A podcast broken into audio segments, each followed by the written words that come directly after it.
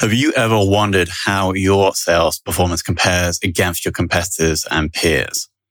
The B2B sales benchmark report provides the definitive guide to what success looks like in 2021. See how you compare in terms of win rate, sales cycle, average deal value, relationships, and engagement.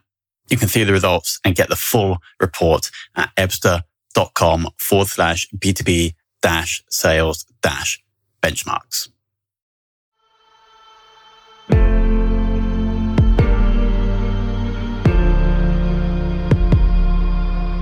This is Sales Ops Demystified, the number one most downloaded podcast in sales operations. We invite the brightest minds in sales operations onto the show to deconstruct the why, what, and how behind rep productivity, forecasting, metrics, and all things revenue. This podcast is brought to you by Ebsta, the leading customer engagement platform for Salesforce.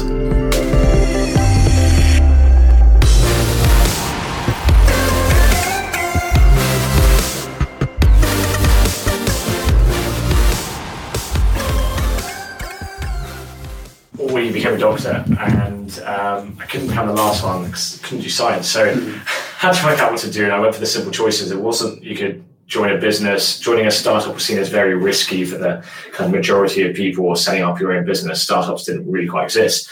And so I went that very traditional route and uh, through finance, um, then wanted to kind of really understand the commercials of the business rather than just plodding away in an Excel spreadsheet and saying a company's worth X. Um, so we want to get to know the companies and work inside the big companies. And then for me, the reason why I moved across, um, I talk about this a lot to kind of ex-colleagues or current consultants looking to, to move on, is when you're in a big strategy consultancy house, it's all about trying to kind of grow the incumbents, protect the incumbents, help them against the disruptors mm-hmm. in an industry.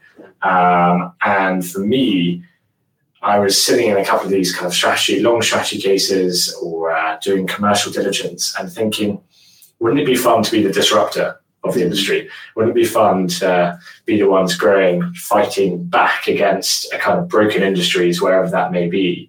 And so then I started looking, uh, looking for something that would suit my skill set. Is that because the disruptors can't afford the fees of the big consulting companies? Yeah, I think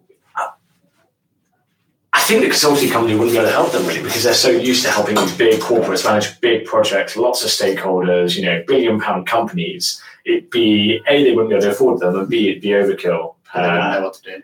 Yeah, they wouldn't know what to do. Um, and so then when you're considering what role you would take mm. in one of these disruptors, how did you end on operations? Because there's probably a few different things you could have done, right? Yeah, I, I guess there's probably a few things, but the trying to think what they are now. um, I think operations was the one that felt the broadest.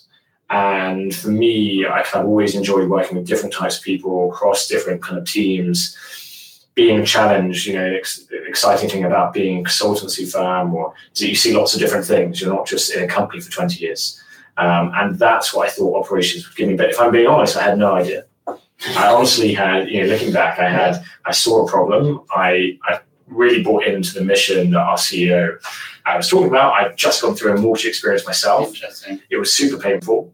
Um, and I thought this is this is something that I can get behind, and hopefully I'm going to figure out what the role is, what I'm going to do, and how I'm going to try and have some impact along, along the journey. So let's try and understand this now. Uh, the, the operations team within mm. Trussle, can you explain the structure? Because we have a sales team selling to consumers, mm-hmm. And then there's this operations part, like what the commercial teams in Trussle, how, how can we understand? Yeah, so we're, we're 130 people now, um, but we weren't, when, especially when I joined and before that, and it was never really thought of as a sales team. Even internally, we wouldn't really necessarily call it a sales team. We're trying to get the best advice to advisors. Uh, yeah, mortgage advisors. We're, we're, trying to get the best advice to, to consumers who are coming to us either to remortgage, purchase, um, to either save them money or give them the best, ex- and also to give them the best experience that they can have.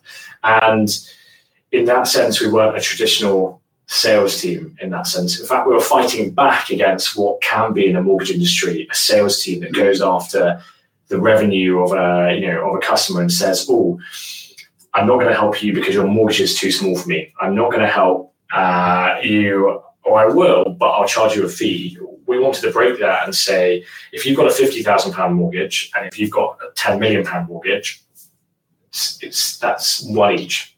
Um, and so in that sense, we weren't really the sales model. And the, the person that hired me, who you know, I look up to, was a, a VP of operations. We didn't have a concept of sales, and he was growing out a team trying to work out, okay, if we have a mortgage advisor here, how do we make them as efficient as possible?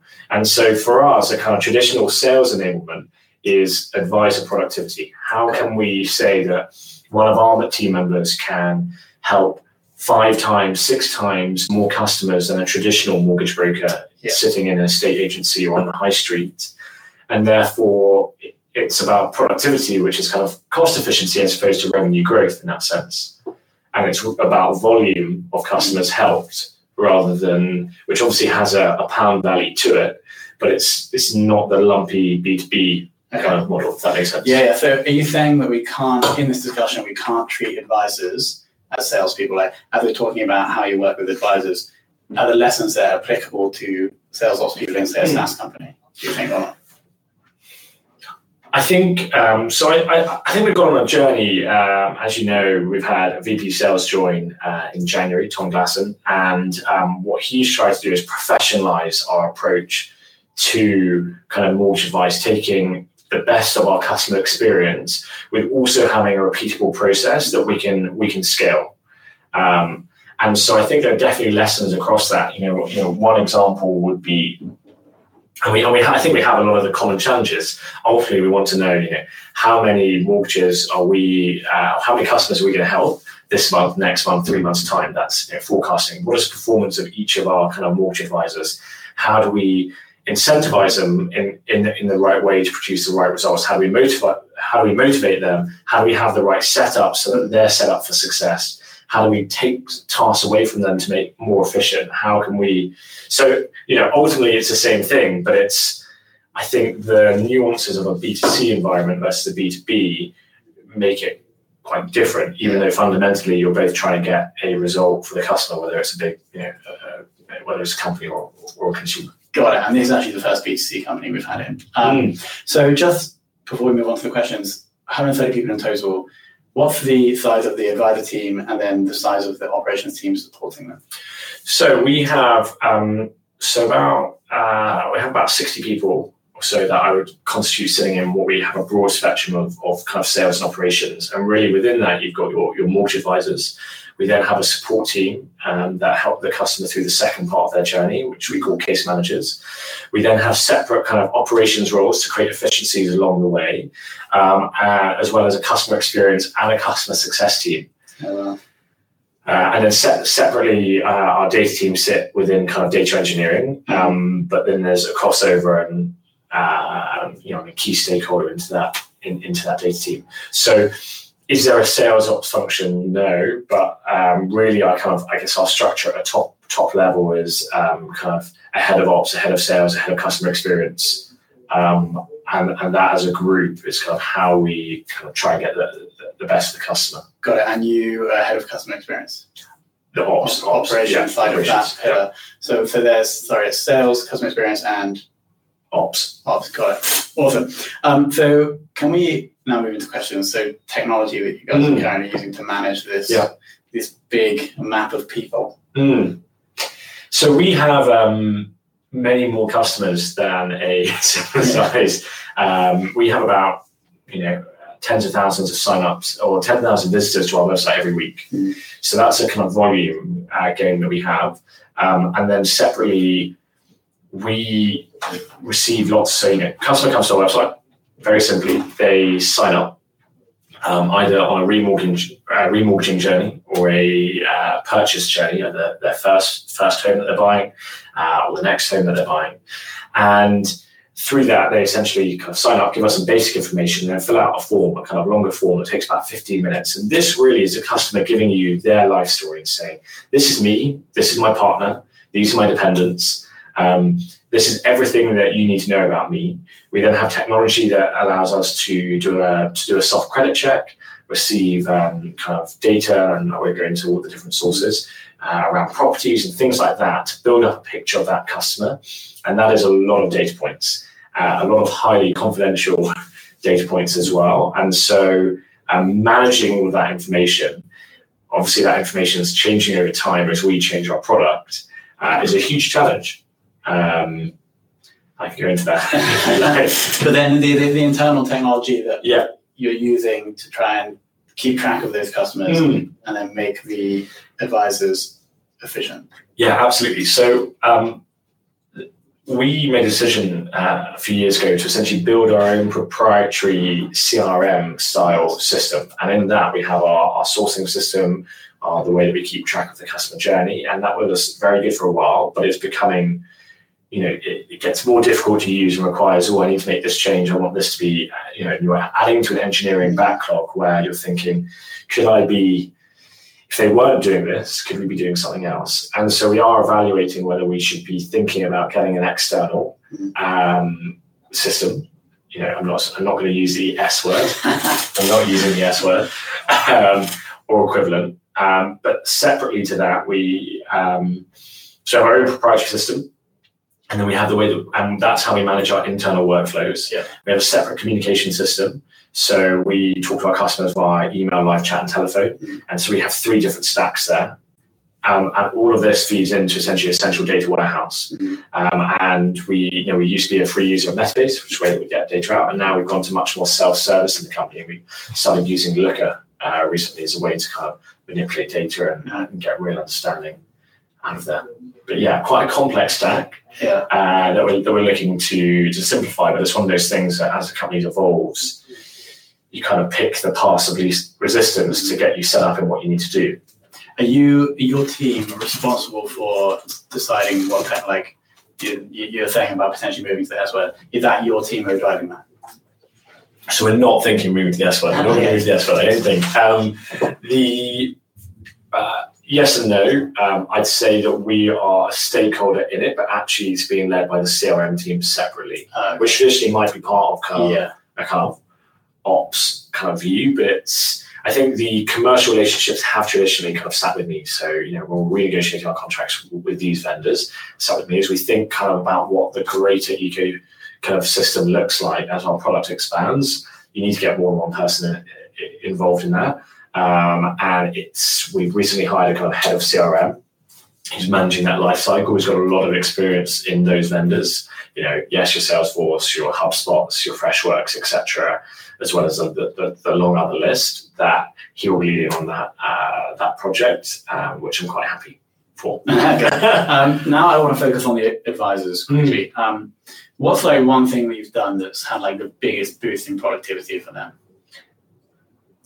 It's a really good question. Um, I've spoken about this. I've spoken about this before, but um, Tom and I um, got together and we thought we're having, we were realizing that we were trying to, we're having pressure from the business. So, you know, keep need to be growing, and how do we motivate a group of people who, um, you know, always fixed resources. They've got inbound customers coming. You know, they're not calling out and saying, "I mean, I need to make this many calls, this many appointments." We have, you know, they're handling I won't give the numbers away, but a significant volume of customers each month that are coming into us who want help from us. And we want to give them the best service as quickly as possible at the most convenient time for those customers. And yet we're saying, look, you, you have X many customers coming in. This is your funnel. How many of those um, do you think you have the ability to get to Y? And the way we're doing it is saying, okay, well, based on, we're doing this very complicated model that says based on the customers that we had three months ago, two months ago, one month ago, based on what we know the kind of conversion curve looks like and how long it takes for people to move. What is the kind of target conversion rate that we're trying to get you know, get to to make our kind of our numbers look better at the next board meeting? Okay, equals this number. So we, we need to get this many customers submitted to uh, a lender to get them that certainty that they can get their mortgage on. So we have that number. How many people do we have? What holiday are they doing? Okay, so if you're on holiday for one week, we're getting this. If you're not, it's that, etc., etc. Here's your number. That's the traditional way of doing it. Yeah. Here's your target, commit to it, yeah. and off you go. So we started to think about this, and we said, "Hold on a second. And we were reading around. Um, you know, we um, had a, had a, had a great presentation from um, Dimitar from Heresy, Okay. um, who is all about the burnout, burn down chart. Um, so essentially, you have your kind of target for the month, and then you can kind of track and essentially using that agile sales. You know, if someone's spoken to you about that Mhm. before one of your uh, topics, but we said why. What happens if we take a risk? And we say to the team, your choice. What number? Um, how many how many customers do you think you have the ability to help this month? Bearing in mind that we're a growing business and we want to push our, our productivity, what could we do that could improve that? So you've said it's X, you know, let's say it's 50. What would you need from us to make it 55, 60, 65, 70? And we said to them, yeah, target this month, we don't know. Um, you've got three days, sit down with your kind of your sales manager, have that discussion, um, and, and tell us why you want to hit that number. Um, and what we found is that it was very weird at the beginning. Um, I think the best quote I had was, "Is it a trick?" It wasn't a trick. Um, but ultimately, in the first month, the number that we came out at was five percent higher than the model number, without telling anyone what that number was. and then if you if you did If I'd given it forecast- yeah. then that number would have been five percent lower than the number when we added it all up, or Yeah. what everyone gave us. And the psychology behind it is also that you're much more likely to overachieve a target that you've set yourself and believe in than a target that someone else has given to you. If I said you need to call 20, if you, you need to, uh, whatever, close 20 customers next month, or if I said to you, you said to me, uh, I'm going to close 18 this month, I'd probably think that you get to 20, Mhm.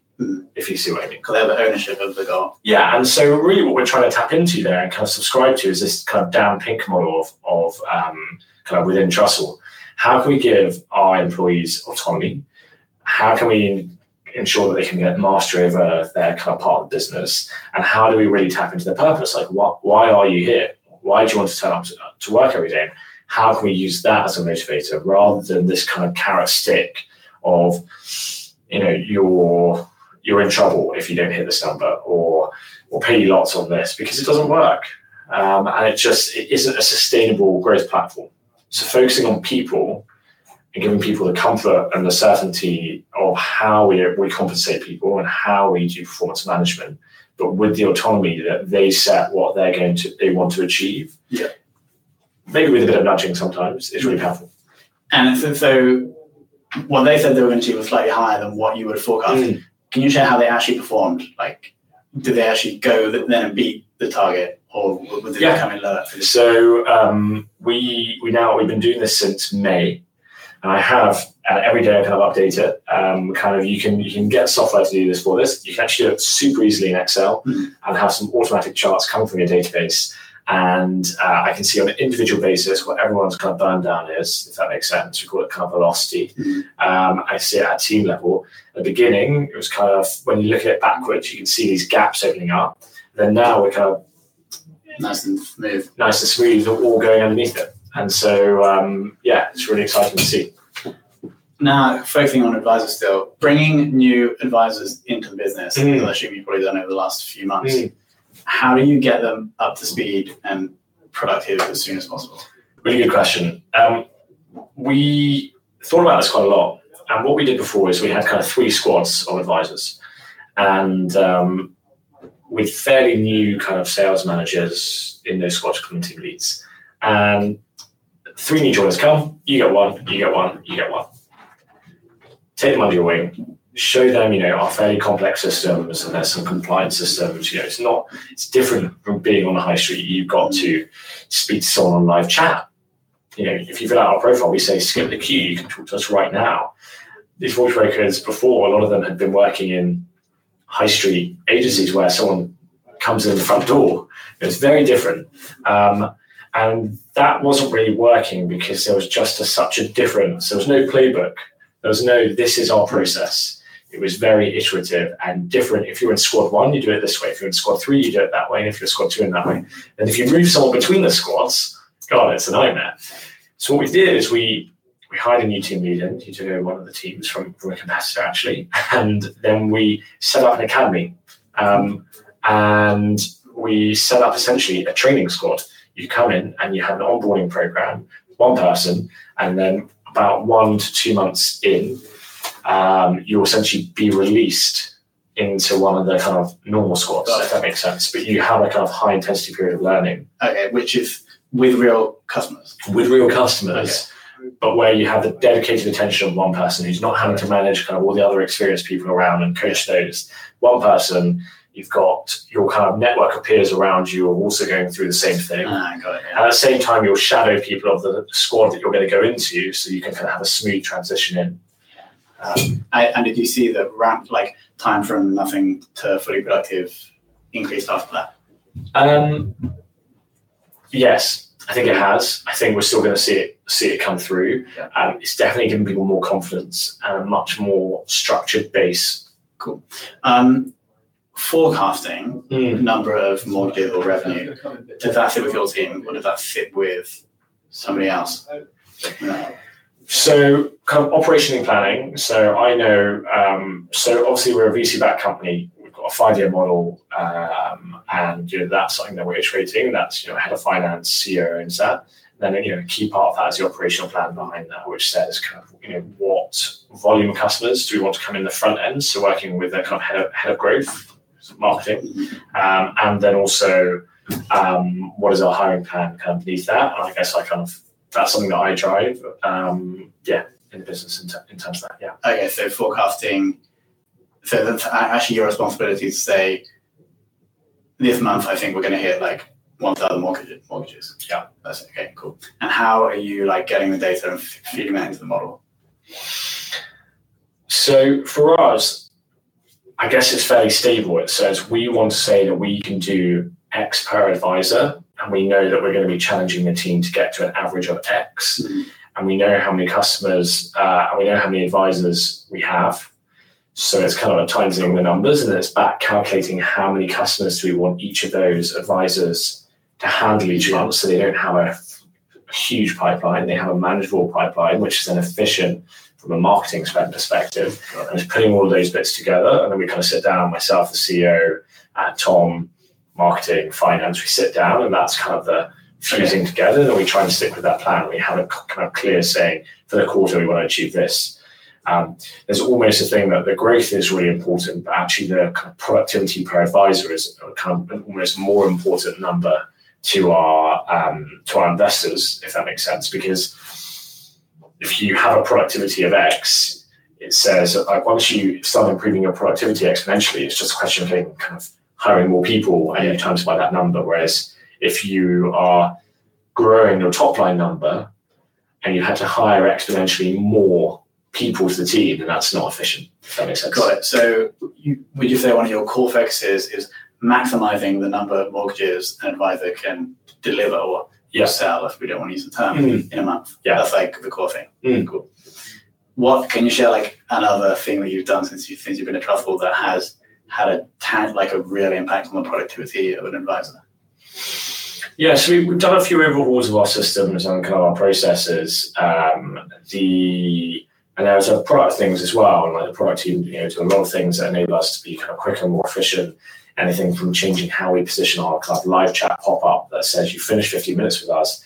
How can we know that if we engage with the customer as quickly as possible, they're more likely to come with us and not with someone else? Because someone else is ringing them, they're filling out a form elsewhere.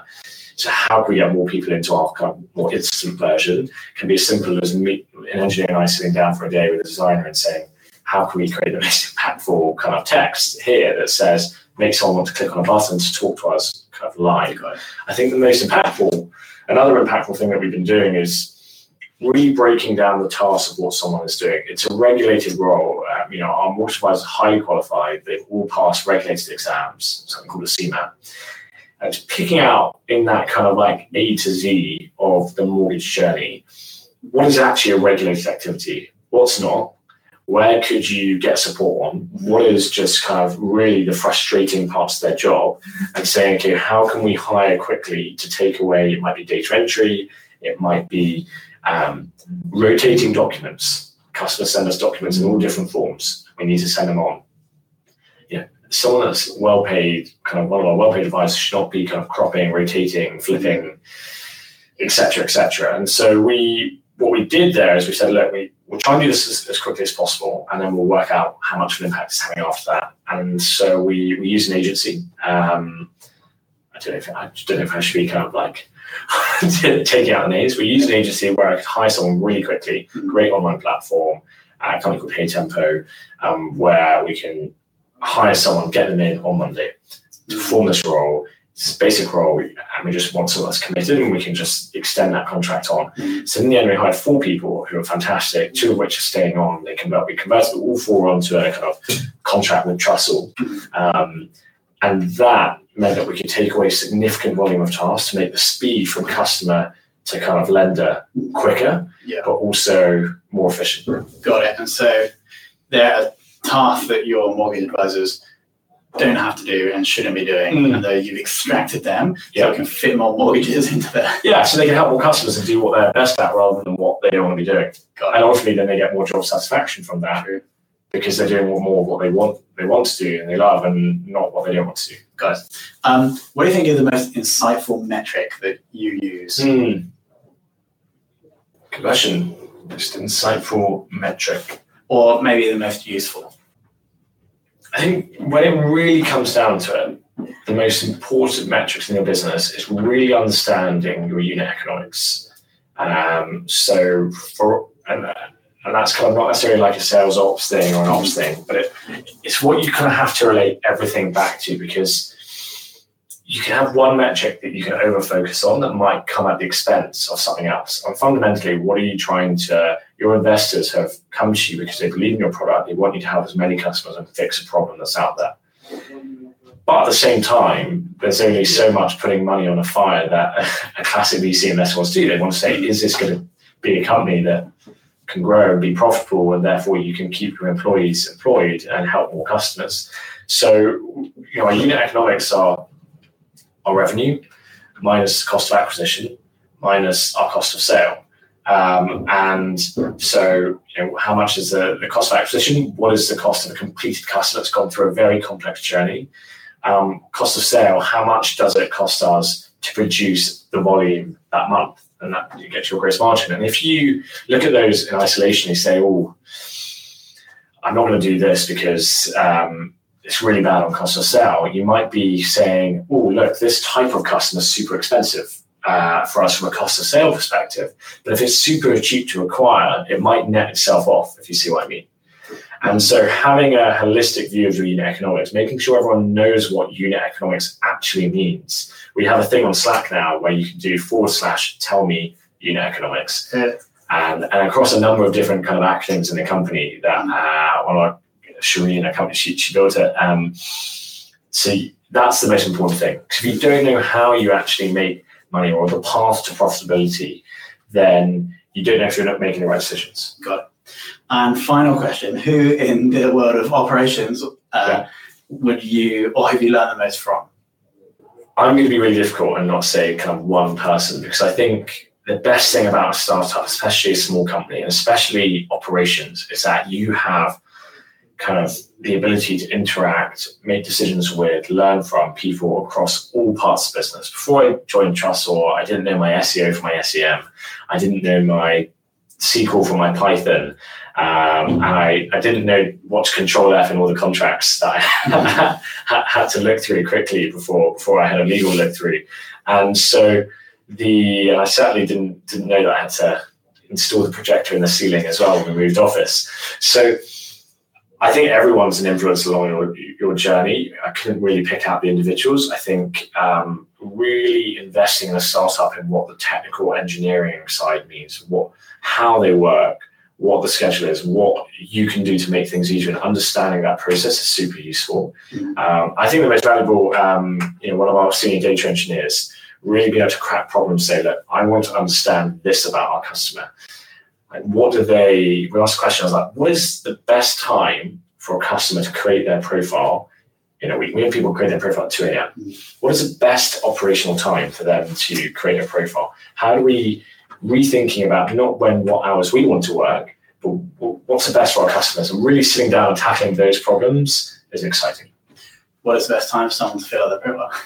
All yeah, yeah, I did say it. Um, that, that was all times, all Okay, times. all of them, yeah. All of Um, so that was super interesting. It was, it was more holistic than we normally do, which I think is good. Um, things I liked. The having advisors actually set their own target, I think, is brilliant, and I'm so glad that it worked. I, I really agree with purpose, autonomy, and mastery for sure. So I'm really glad that worked out for you, and I thought that's fantastic. Being really analytical about what your advisors are actually doing and stripping out stuff they didn't mm. need to do. I think any like that's not even even for sales. Like any manager should really be looking at that and what your key resources doing and what do they not need to do. Mm.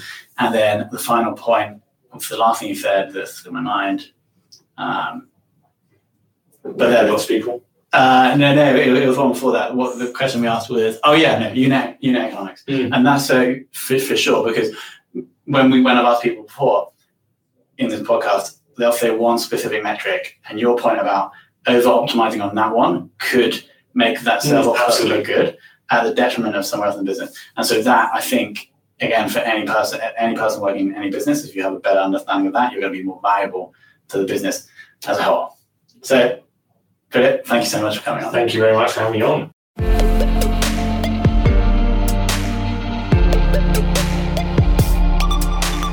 Thank you for listening to this episode of the Sales Ops Demystified podcast. If you are listening on a podcast listening application, then please subscribe, rate, and review. And if you have any questions about the show, if you know a guest, or if you have any questions about sales operations, just hit me up at tomhunt at ebsta.com. That's tomhunt at ebsta.com.